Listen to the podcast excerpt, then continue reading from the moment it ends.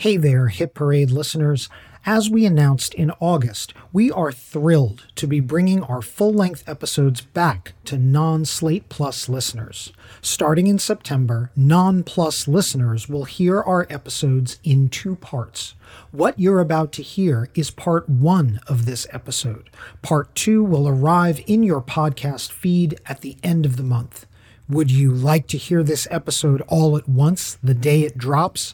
Sign up for Slate Plus. It's just $35 for the first year, and it supports not only this show, but all of Slate's acclaimed journalism and podcasts. Just go to slate.com slash Hit Parade Plus. You'll get to hear every Hit Parade episode in full the day it arrives plus Hit Parade The Bridge, our bonus episodes with guest interviews, deeper dives on our episode topics, and pop chart trivia. Once again, to join, that's slate.com slash hit parade plus. Thanks. And now, please enjoy part one of this Hit Parade episode.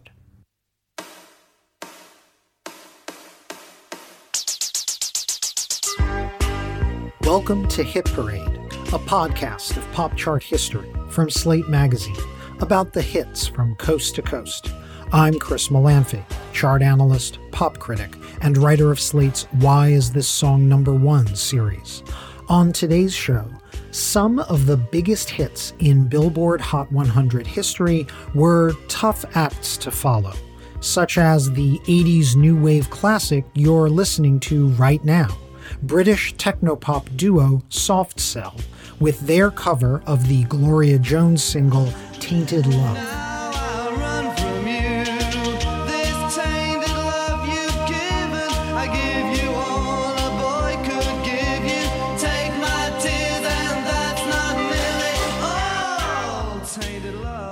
Soft Cell's Tainted Love peaked at number 8 in the summer of 1982, and it was a huge sleeper hit, spending 43 weeks on the Hot 100. To that date, an all time longevity record. But unless you're a die-hard Soft Cell fan, you probably don't recall their next US single, a song called What?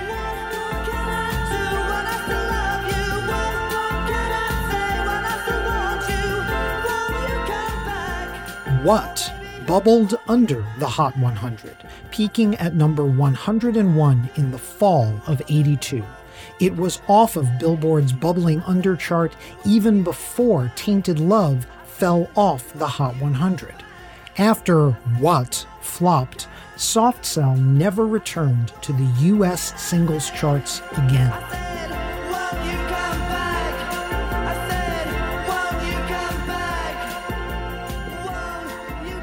There's a name for this chart phenomenon, a label we give to acts like Soft Cell.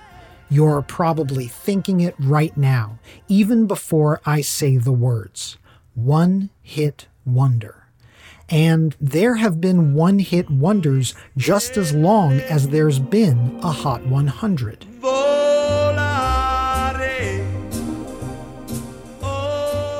Acts like Domenico Modugno, whose Italian pop hit Volare topped the Hot 100 one week after the chart launched in August 1958, spent five weeks on top, even won Grammys for Record and Song of the Year, and then Domenico Modugno never came near the top of the Hot 100 again. When you hear the term one hit wonder, your head probably fills with all sorts of flashes in the pan. Acts that were huge for a hot second with a smash hit they couldn't follow up mission and you're wishing someone could cure your lonely condition. Looking for love in all the wrong places. No fine girls, just ugly faces. From frustration, first inclination is to become a monk. But how tough should we be on these acts? What if these short lived hitmakers did come back to the Hot 100? Maybe even the top 40, but their follow up just isn't remembered all that well said, I know. It's off to the principal's office I go. Few artists want to go down in history as a one hit wonder. And some of the acts you might guess are one hit wonders really aren't. If there was a problem, yo, I'll solve it. Check out the hook while my DJ revolves it.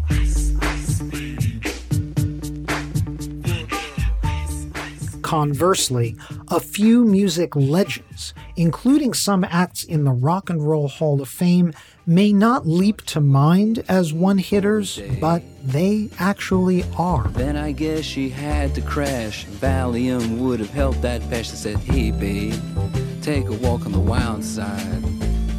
Said, hey, honey. And then there are some acts that chart followers will debate, debunk, and defend endlessly. Are they one hit wonders? Or is that moniker just totally unfair?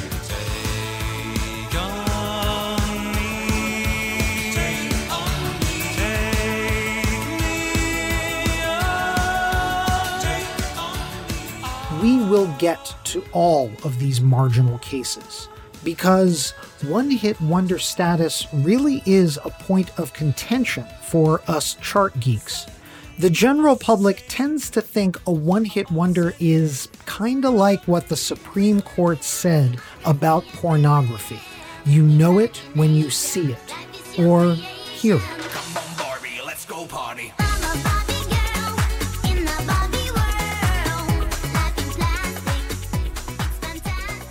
But for Billboard nerds like me, we want guidelines, terms, rules for one hit wonderdom and I'm just the man to provide those rules.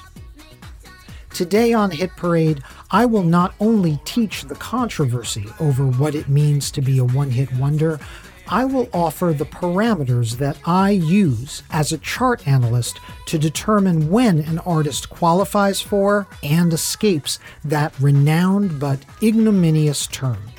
It's not an exact science. Science!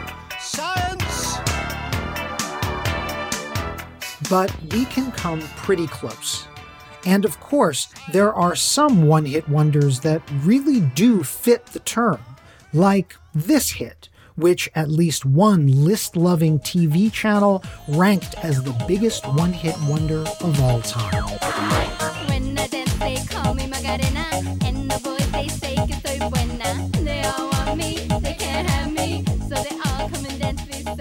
And that's where your hit parade marches today, the week ending September 21st, 1996, 24 years ago this week, when Macarena by Los Del Rio was halfway through its gobsmacking three month run at number one on Billboard's Hot 100. It was the only song this Spanish duo would ever take into our top 40, making them a pretty clear one hit wonder but there's even a footnote on that chart factoid. Join me as we take a nerdy tour through the oeuvre of some fleeting hitmakers and try to suss out just who deserves to be called a one hit wonder.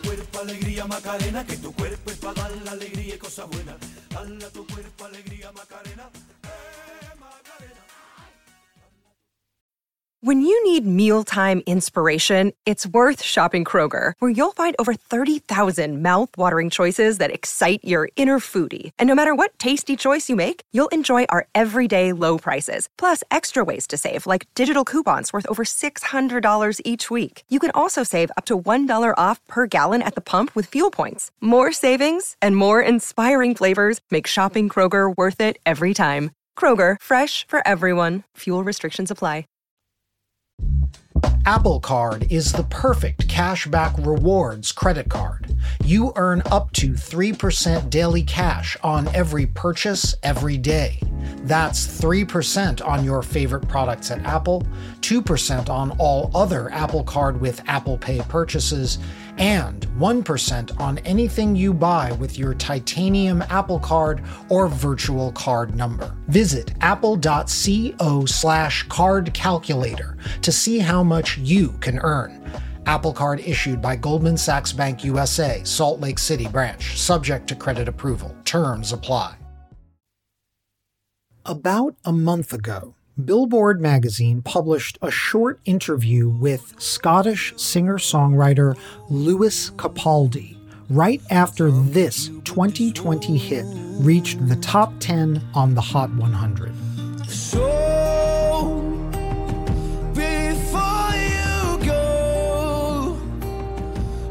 before You Go is Capaldi's latest hit.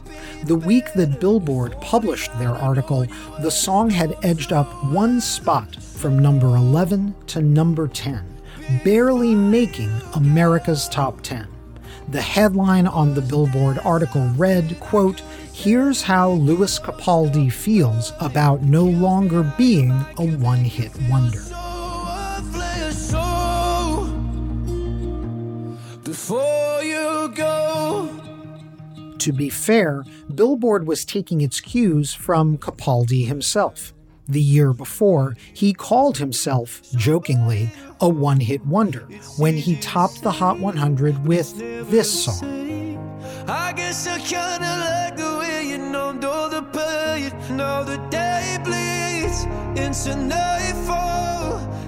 That's Someone You Loved, a number one hit from the fall of 2019 even as the song rode the top 10 for about six months, it wasn't a stretch to assume Lewis Capaldi could be a one hit wonder. But hang on a minute. In February of 2020, while Someone You Loved was still sitting in Billboard's top five, Capaldi's second US hit, Before You Go, debuted on the Hot 100 didn't that mean he was no longer a one hit wonder? Well, maybe it didn't count, because Before You Go debuted at a lowly number 85. That second hit wasn't much of a hit. Okay, so what about in May of this year, when Before You Go rose to number 37? Capaldi's second hit had now cracked the top 40. If Casey Kasem were still alive, he could have counted down before you go. Now, let's start our countdown of the 40 most popular hits in America. Number 40! Leading off is the latest hit. So now had Capaldi escaped the curse? Hmm. At that point, Someone You Loved was still higher on the chart. Most Americans, if they knew Capaldi, probably still only knew him for that first hit. Oh, I need somebody to know, somebody to hear, somebody It wasn't until August, months after Before You Go first debuted on the Hot 100, that Billboard was trumpeting the fact that Capaldi was no longer a one hit wonder. But what if Before You Go had stopped at number 37 or number 11? Wouldn't that have been enough to remove Capaldi from one hit wonder status permanently? Was never the right time, whenever you're cold, went little by little by little until there was nothing at all. If you're a chart follower like me, these are not academic questions. If you're a recording artist, they're even more critical. Artists bristle when they are called one hit wonders. Even when they make peace with the term, they know it's meant to be an insult. Well, I can totally understand the term one hit wonder being a, you know, derogatory. But on the other hand, it's kind of an honor the label one hit wonder. Maybe one's better than none. Those clips are from a VH1 One Hit Wonders special. We'll come back in a few minutes to VH1, the music related TV channel that really loves that term. In fact, a lot of people love the term one hit wonder. It's been used in sports. Perhaps the most amazing thing about Rick Wilkins' one hit wonder of a season is the fact that he got to 30 home runs in the first place. He never got on Wall Street. It's still above its IPO price. But the jury is still out here. Does it become one of those one hit wonder type stocks for right now? And even in politics. But when in crisis, the war on women is Hillary's one hit wonder. It's Ice Ice Baby, what this vanilla ice of candidates must play at fairgrounds so they'll remember her. By the way, among the things that that 2015 Fox News commentator is wrong about is Vanilla Ice's one hit wonder status. We'll get to that. Anyway.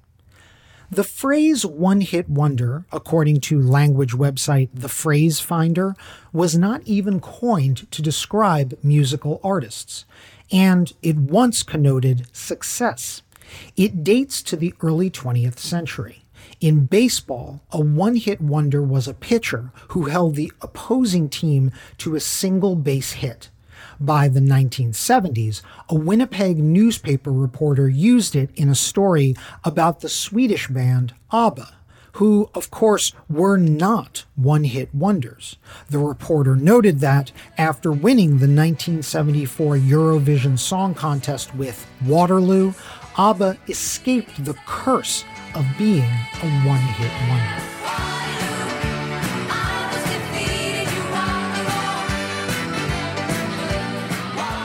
By the 80s, Billboard magazine was using the term.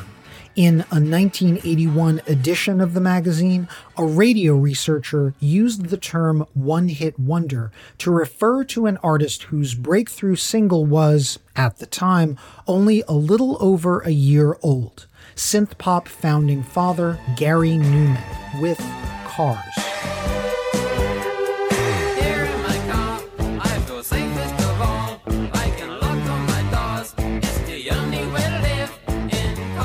Be fair, that cynical researcher turned out to be right. Cars was Gary Numan's only American hit. His US follow up single, the Tubeway Army collaboration Our Friends Electric, which had gone to number one in the UK, bubbled under the Hot 100 at number 105. Gary Numan would never return to America's big chart.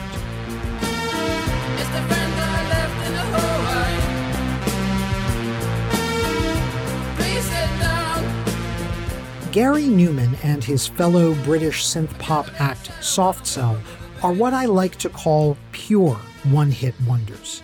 Each of them hit the Hot 100 just one time, then never again. But that's actually fairly rare. Usually, if you can hit the upper reaches of the Hot 100 once, you can crack the lower rungs at least one more time. For example, let's stay in the early 80s. Consider Dexy's Midnight Runners.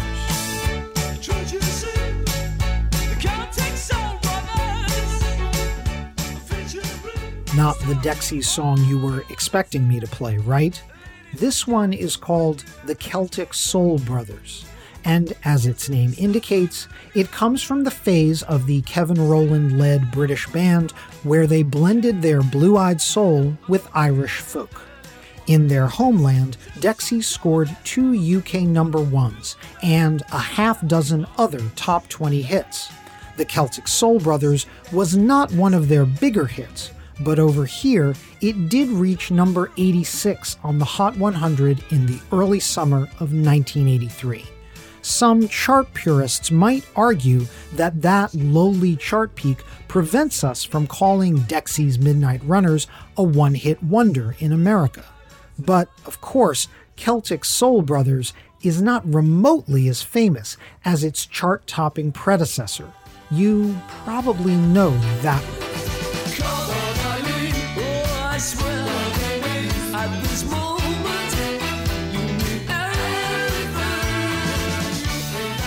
Come On Eileen, which was so huge it kept Michael Jackson out of the number one spot for one week in April 1983, is overwhelmingly the song for which Dexys is known around the world.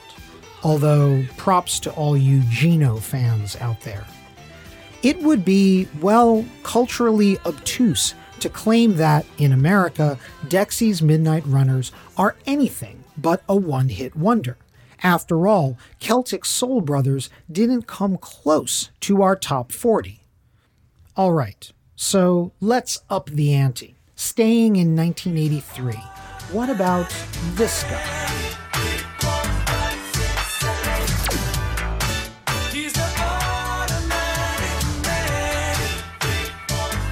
Not familiar with that one? This song is called Automatic Man and it peaked at number 34 in November 1983. So, an actual top 40 hit. And it was by Michael Sembello, a singer songwriter and keyboardist who previously played guitar behind Stevie Wonder. And the reason Automatic Man hit the top 40 was that Sembello was coming off a number one hit from two months earlier.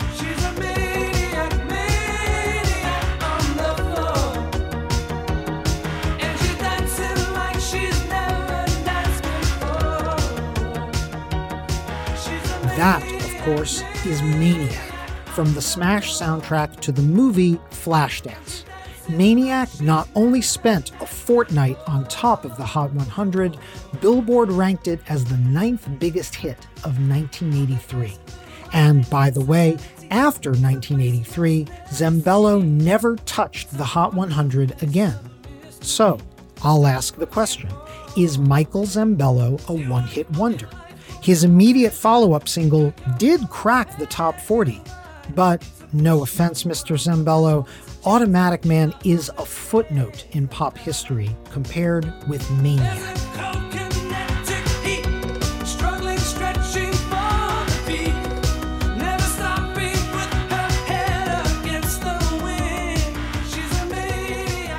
Automatic Man was what I call a coattails hit, riding the chart on the afterburn of its much bigger predecessor, Maniac. Culturally, Michael Sembello reads as a one hit wonder. But my fellow chart nerds, and maybe even Michael Sembello himself, might well object to this ignominious term. This nomenclature problem isn't going away can we come up with a workable definition of one hit wonder that is fair to the artists in question, adheres to cultural perceptions, and doesn't set Billboard followers' teeth on edge? I speak from personal experience. My molars would be perpetually grinding back in the 2000s whenever I flipped on VH1, the music and pop culture TV channel. VH1 compiled several countdowns of greatest one hit wonders. As recently as a decade ago, they did countdowns of one hit wonders from the 80s and the 90s. But VH1's first one hit wonder countdown covered multiple decades, and it dates all the way back to 2002. It was hosted by none other than William Shatner. This is VH1's 100 Greatest One Hit Wonders. I'm William Shatner at Rhino Records in Los Angeles. Hey, not to You would think that lists like these, compiled by a major media outlet possessed of a research team, would have a solid definition of what exactly a one hit wonder is. Think again. These countdowns were filled with artists that most chart fanatics would not consider one hit wonders. True soon took the number four spot, but while the band remained hitmakers in the UK throughout the 80s, their follow ups were not as well received in the US. So, why am I even bringing up this old VH1 countdown? Because it's a good argument starter. I'm going to use it as a straw man to do some number crunching. The original 2002 VH1 countdown has 100 songs, which is a nice big round number. And this first VH1 list covers several decades worth of so called one hitters, the 60s through the very beginning of the aughts. From Question Mark and the Mysterians' 1966 chart topper 96 Tears. 96 Tears.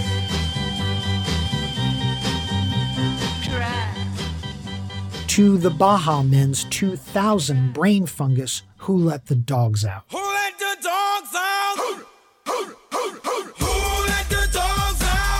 I've checked the stats on all 100 songs in VH1's countdown, and I'll use it to help us determine where we should draw the line on what a one hit wonder should be. Depending on how persnickety we are, the results are rather surprising. With the Lucky Land slots, you can get lucky just about anywhere. This is your captain speaking. Uh, we've got clear runway and the weather's fine, but we're just going to circle up here a while and uh, get lucky. No, no, nothing like that. It's just these cash prizes add up quick. So I suggest you sit back, keep your tray table upright, and start getting lucky. Play for free at LuckyLandSlots.com. Are you feeling lucky? No purchase necessary. Void where prohibited by law. 18 plus terms and conditions apply. See website for details. Hi, this is Dahlia Lithwick, host of Slate's legal podcast, Amicus. If you're listening to this show, you might be interested in Amicus's live show that we're hosting in Washington, D.C. on Tuesday, May the 14th. My colleague, Mark Joseph Stern, and I will be talking to some amazing guests, including Sherrilyn Ifill and a sitting state Supreme Court justice all about how originalism, a relatively recently invented way of interpreting the Constitution, has taken over the Supreme Court and radically reshaped the law. It's been doctrinal rocket fuel for the conservative legal movement and facilitated the rolling back of abortion rights, the expansion of gun rights, and the obliteration of the separation of church and state. And as another wildly consequential Supreme Court term careers to its end, the court's originalists are on a tear.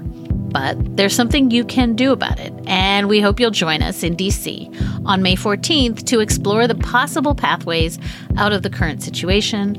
Go to slate.com slash amicus live for tickets. Let's start by turning our chart nerd dial up to the max. What if a one hit wonder has to be a pure one hit wonder? An act that appears on Billboard's Hot 100 just once, who then never makes the chart again. If we go by this strictest possible definition, we'd have to eliminate 75% of the artists VH1 put on their list. Seriously, only one fourth of the list would qualify under this rule. So, Dexy's Midnight Runners, whom VH1 ranked third on their countdown, they wouldn't count.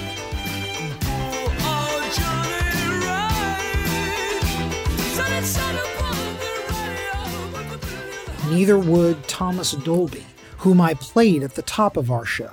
His only top 40 hit was his immortal 1983 geek anthem, She Blinded Me with Science, which reached number 5.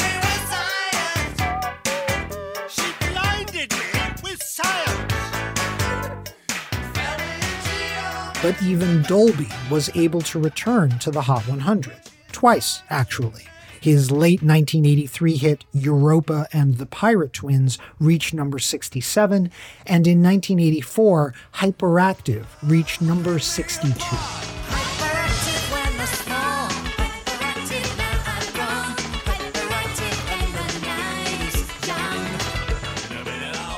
Fact is, even the most flashy flash in the pan can usually manage a low charting follow up. For example, Carl Douglas followed his deathless 1974 number one smash Kung Fu Fighting. Everybody was Kung Fu Fighting! With a number 48 single called Dance the Kung Fu. Oh.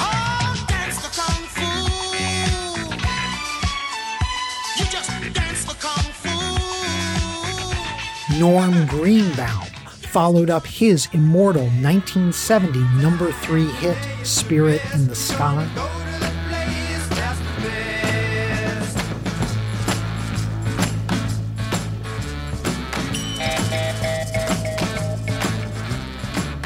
With the number 46 hit, Canned Ham.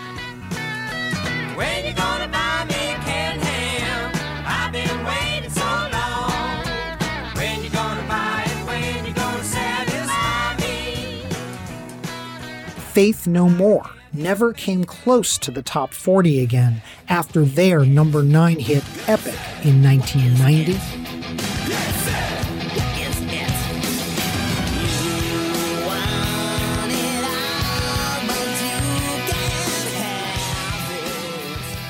But their catchy follow up single, Falling to Pieces, did manage to creep to number 92.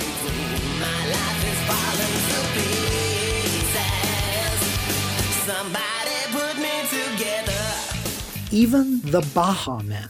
Don't worry, I'm not going to play Who Let the Dogs Out again. But yeah, even they were able to follow their 2000 top 40 hit about unleashed canines with a 2001 single called You All Dat. But woof, the Baha Men's follow up only reached number 94.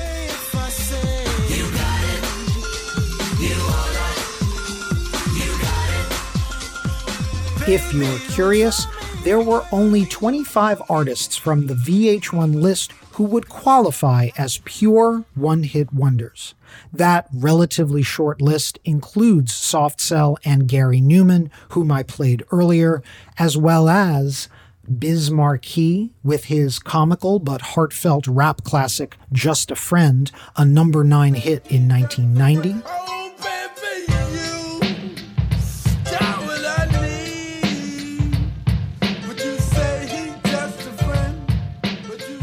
Grunge era LA band Blind Melon with their jammy 1993 number 20 hit that made the B Girl famous, No Rain.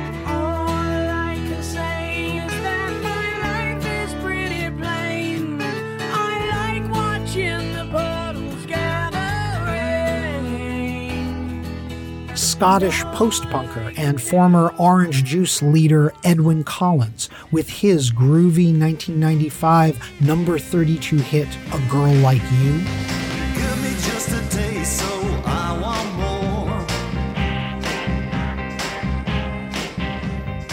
Proto new waver Robin Scott, who went by the moniker M, on his 1979 number one hit Pop Music.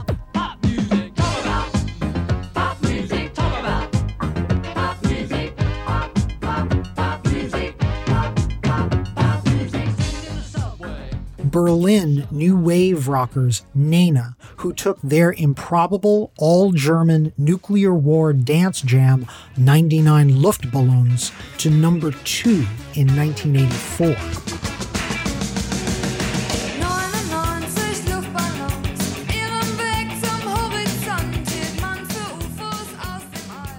The New Radicals, the band name for singer songwriter Greg Alexander, who took his pugnacious pop classic, You Get What You Give, to number 36 in 1999.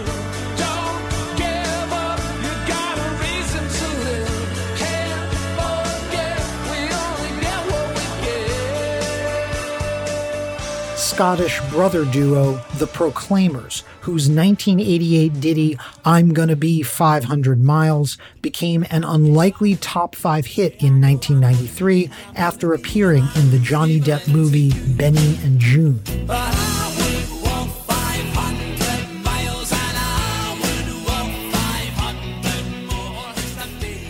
Indonesian born Dutch singer Taco, who took Puttin' on the Ritz the Jazz Age standard by Irving Berlin to number four in 1983.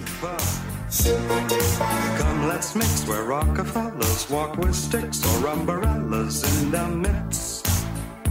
Putting on the Ritz. Husband and wife alt Americana singers Timbuk 3 who reached number 20 in 1986 with their jaunty but secretly apocalyptic ditty, The Future's So Bright, I Gotta Wear Shades.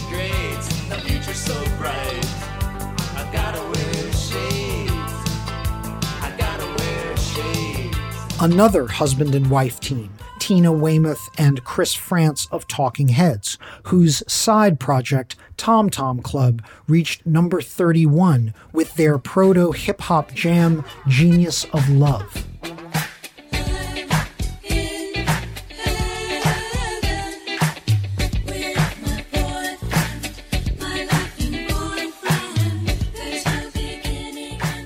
British pop rockers T'Pau who had multiple UK hits but only hit our chart once with the 1987 number 4 hit Heart and Soul.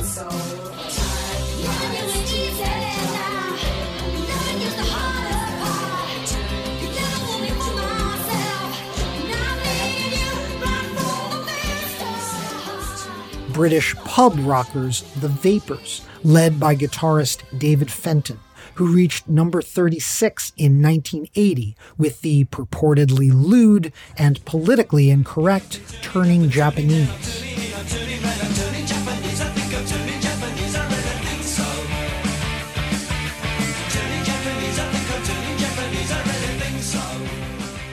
The Verve, led by Richard Ashcroft, who reached number 12 in 1998 with Bittersweet Symphony, a bittersweet hit whose royalties all went to the Rolling Stones thanks to an orchestral sample.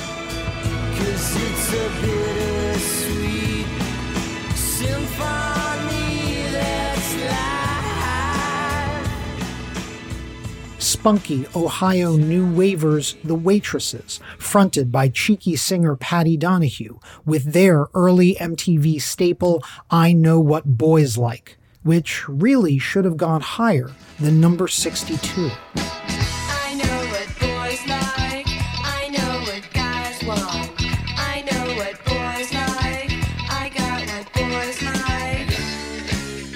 And the vocal powerhouse duo The Weather Girls, who took the Paul Shaffer, Paul Jabara composition It's Raining Men, a club smash and gay anthem, to number 46 in 1982.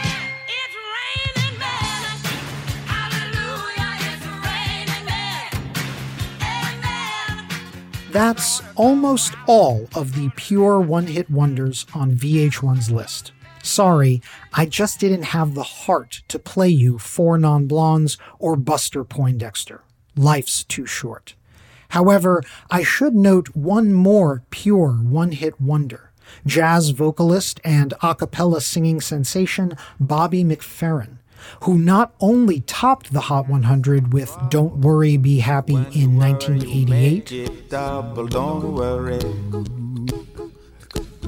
be happy. Don't worry, be happy now. That number one jam swept the 1989 Grammy Awards, taking record and song of the year.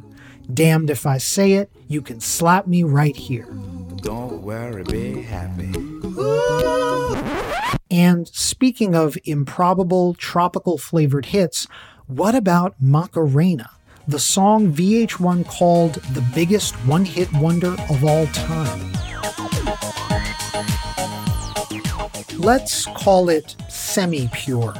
To be sure, Los Del Rio, a suave pair of middle aged Spaniards in suits, only ever charted on the Hot 100 with Macarena, but technically it charted three times.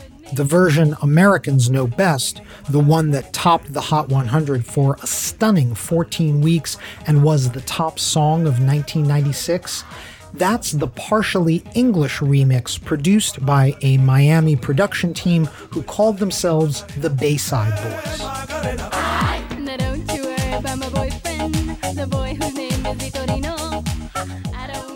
However, Los Del Rio also made the top 40 with the all Spanish original version too. It peaked at number 23 in September 1996, while the Bayside Boys version was still at number 1.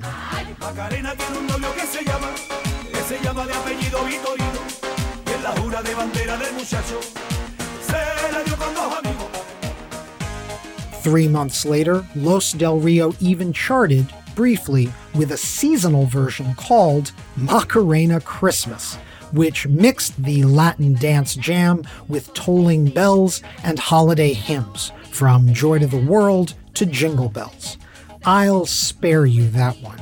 Suffice it to say, Los Del Rio are a de facto one hit wonder who three-peated with the same song proving, if nothing else, that America was just really obsessed with doing the Macarena in 1996.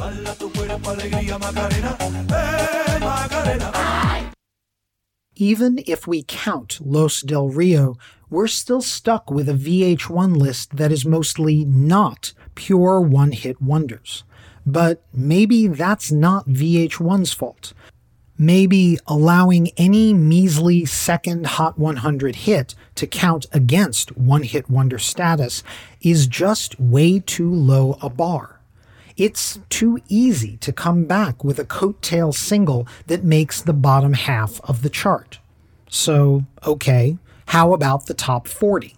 What if we require all artists looking to avoid the one hit wonder fate to score a second hit that could have been counted down by Casey Kasem? The English sextet Haircut 100 debuted last week at number 40. This week, they climbed two notches to number 38. It's their first on the Adopting this guideline makes VH1's list look a lot less egregious.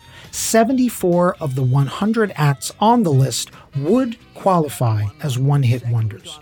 All of the acts I mentioned earlier, the 25 pure acts, plus Dexy's Midnight Runners, Thomas Dolby, Carl Douglas, Norm Greenbaum, Faith No More, and the Baha Men, all of them would count as one hit wonders, as would another 45 artists. By the way, spare a moment of pity for Haddaway. Who is Haddaway, you ask? Well, how could you forget the man who asked this question? What is love? Baby, don't hurt me. Don't hurt me no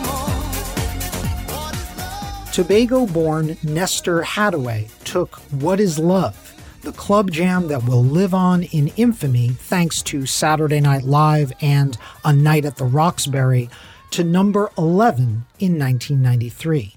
That's already slightly heartbreaking for Haddaway. He just missed cracking the top 10 by one slot. But then, even more heartbreaking, Haddaway's immediate follow up hit, which was called Life.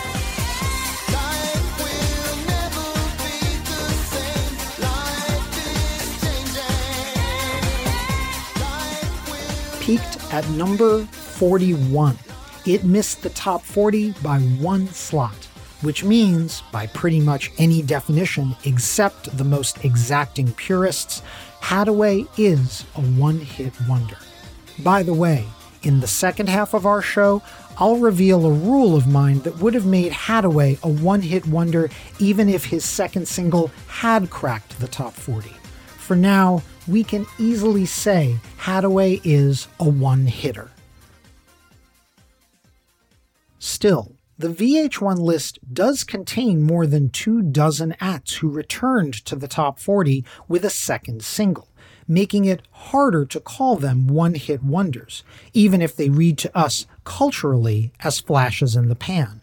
These artists, who might be within their rights objecting to inclusion on VH1's list, include LA dance pop singer Stacey Q, who took Two of Hearts to number three in 1986.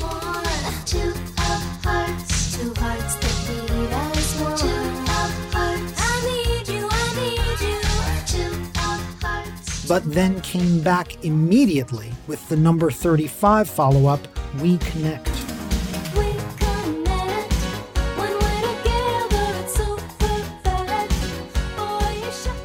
Or Marvin Young, aka Young MC, a London born, Queens raised rapper who wrote two hits for Tone Loc, but then broke as an artist with the immortal 1989 party jam Bust a Move. You and starts talking, says she wanna dance cause she likes the groove. So come on, fat so and just bust the move. Uh, That number seven hit was immediately followed by Young MC's charming high school tall tale Principal's Office, a number 33 hit. Now, as I get to school, I hear the late bell ringing. Running through the hall, I hear the glee club singing. Get to the office, I can hardly speak. In 1991, the Ecuadorian American shirt challenged rapper Gerardo took his multilingual hip hop hit Rico Suave to number 7. Rico. Suave. And then Gerardo came back immediately with the number 16 hit We Want the Funk. Baby, you know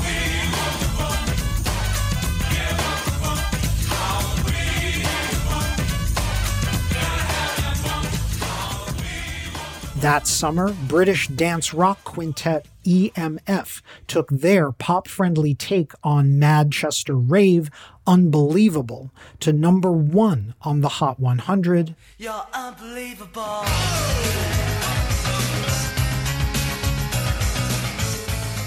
And like Gerardo, EMF were able to return to the top 20 with their follow up, Lies.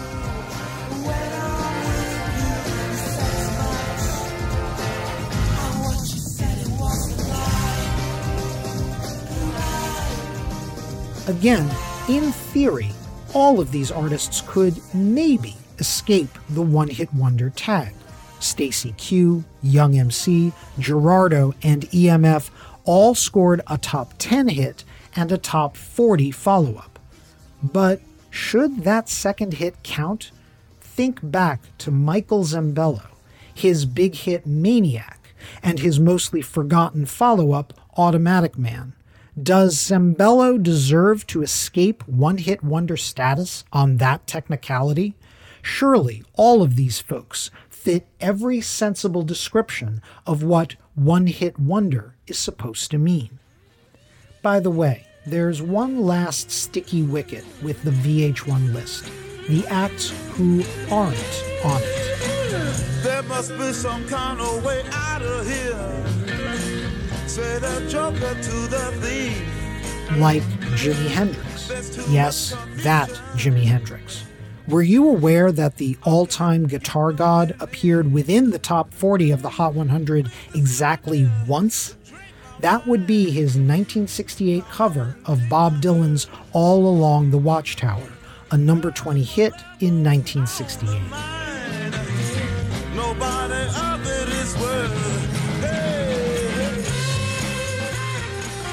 Hendrix only scored the one top 40 hit, but it wasn't for lack of trying. His label issued five other singles from 1967 to 1971 that did make the Hot 100, but none of them peaked higher than Crosstown Traffic, which only got as high as number 52 in 1968.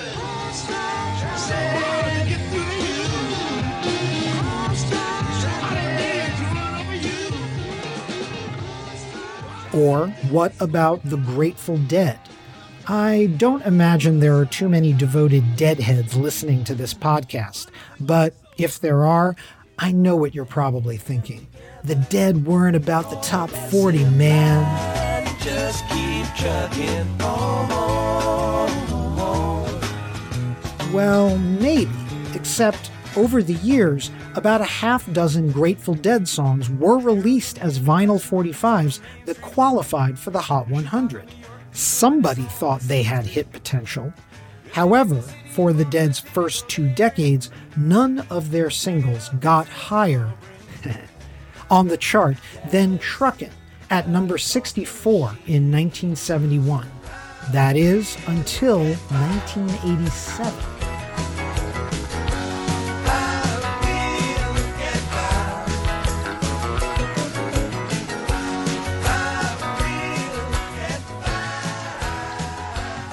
When the short and catchy Touch of Grey reached number 9, turning on thousands of new Dead fans and pissing off thousands of old Deadheads. Touch of Grey is by far the Grateful Dead's biggest pop hit, and their only one to make the top 40. So, Hendrix, The Dead, are these one hit wonders? Why aren't they included on VH1's Greatest One Hit Wonders countdown? I can only speculate, but I'm sure it's because that would be received by these rockers fans as a huge insult. Here, the VH1 producers are caving into rockist gospel, and in a way, you can't blame them. The furious viewer calls they'd have gotten if Jimi and Jerry Garcia had appeared on their one hit wonders list would have been a nightmare. Even a committed poptimist like me acknowledges that Hendrix and the Dead don't read culturally as one hit wonders. With all of this in mind, I have proposed three rules for one hit wonders. I'll reveal those rules and who I think qualifies as a one hit wonder in the second part of our show.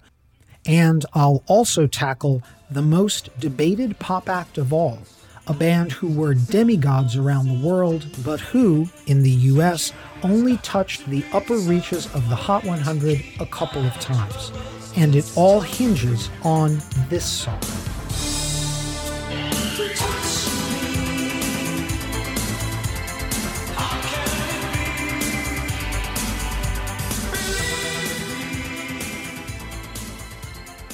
Non Slate Plus listeners will hear the rest of this episode in two weeks. For now, I hope you've been enjoying this episode of Hit Parade. Our show was written, edited, and narrated by Chris Molanphy. That's me. My producer for this episode is Benjamin Frisch, and we also had help from Rosemary Belson. June Thomas is the senior managing producer, and Gabriel Roth, the editorial director of Slate Podcasts. Check out their roster of shows at slate.com slash podcasts.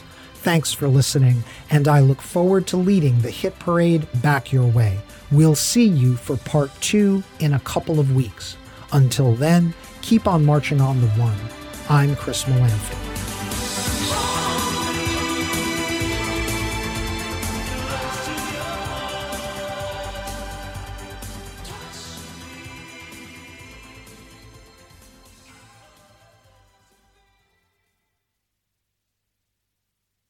With the Lucky Land slots, you can get lucky just about anywhere. This is your captain speaking. Uh, we've got clear runway and the weather's fine, but we're just going to circle up here a while and uh, get lucky. No, no, nothing like that. It's just these cash prizes add up quick. So I suggest you sit back, keep your tray table upright, and start getting lucky. Play for free at LuckyLandSlots.com. Are you feeling lucky? No purchase necessary. Void where prohibited by law. 18 plus terms and conditions apply. See website for details.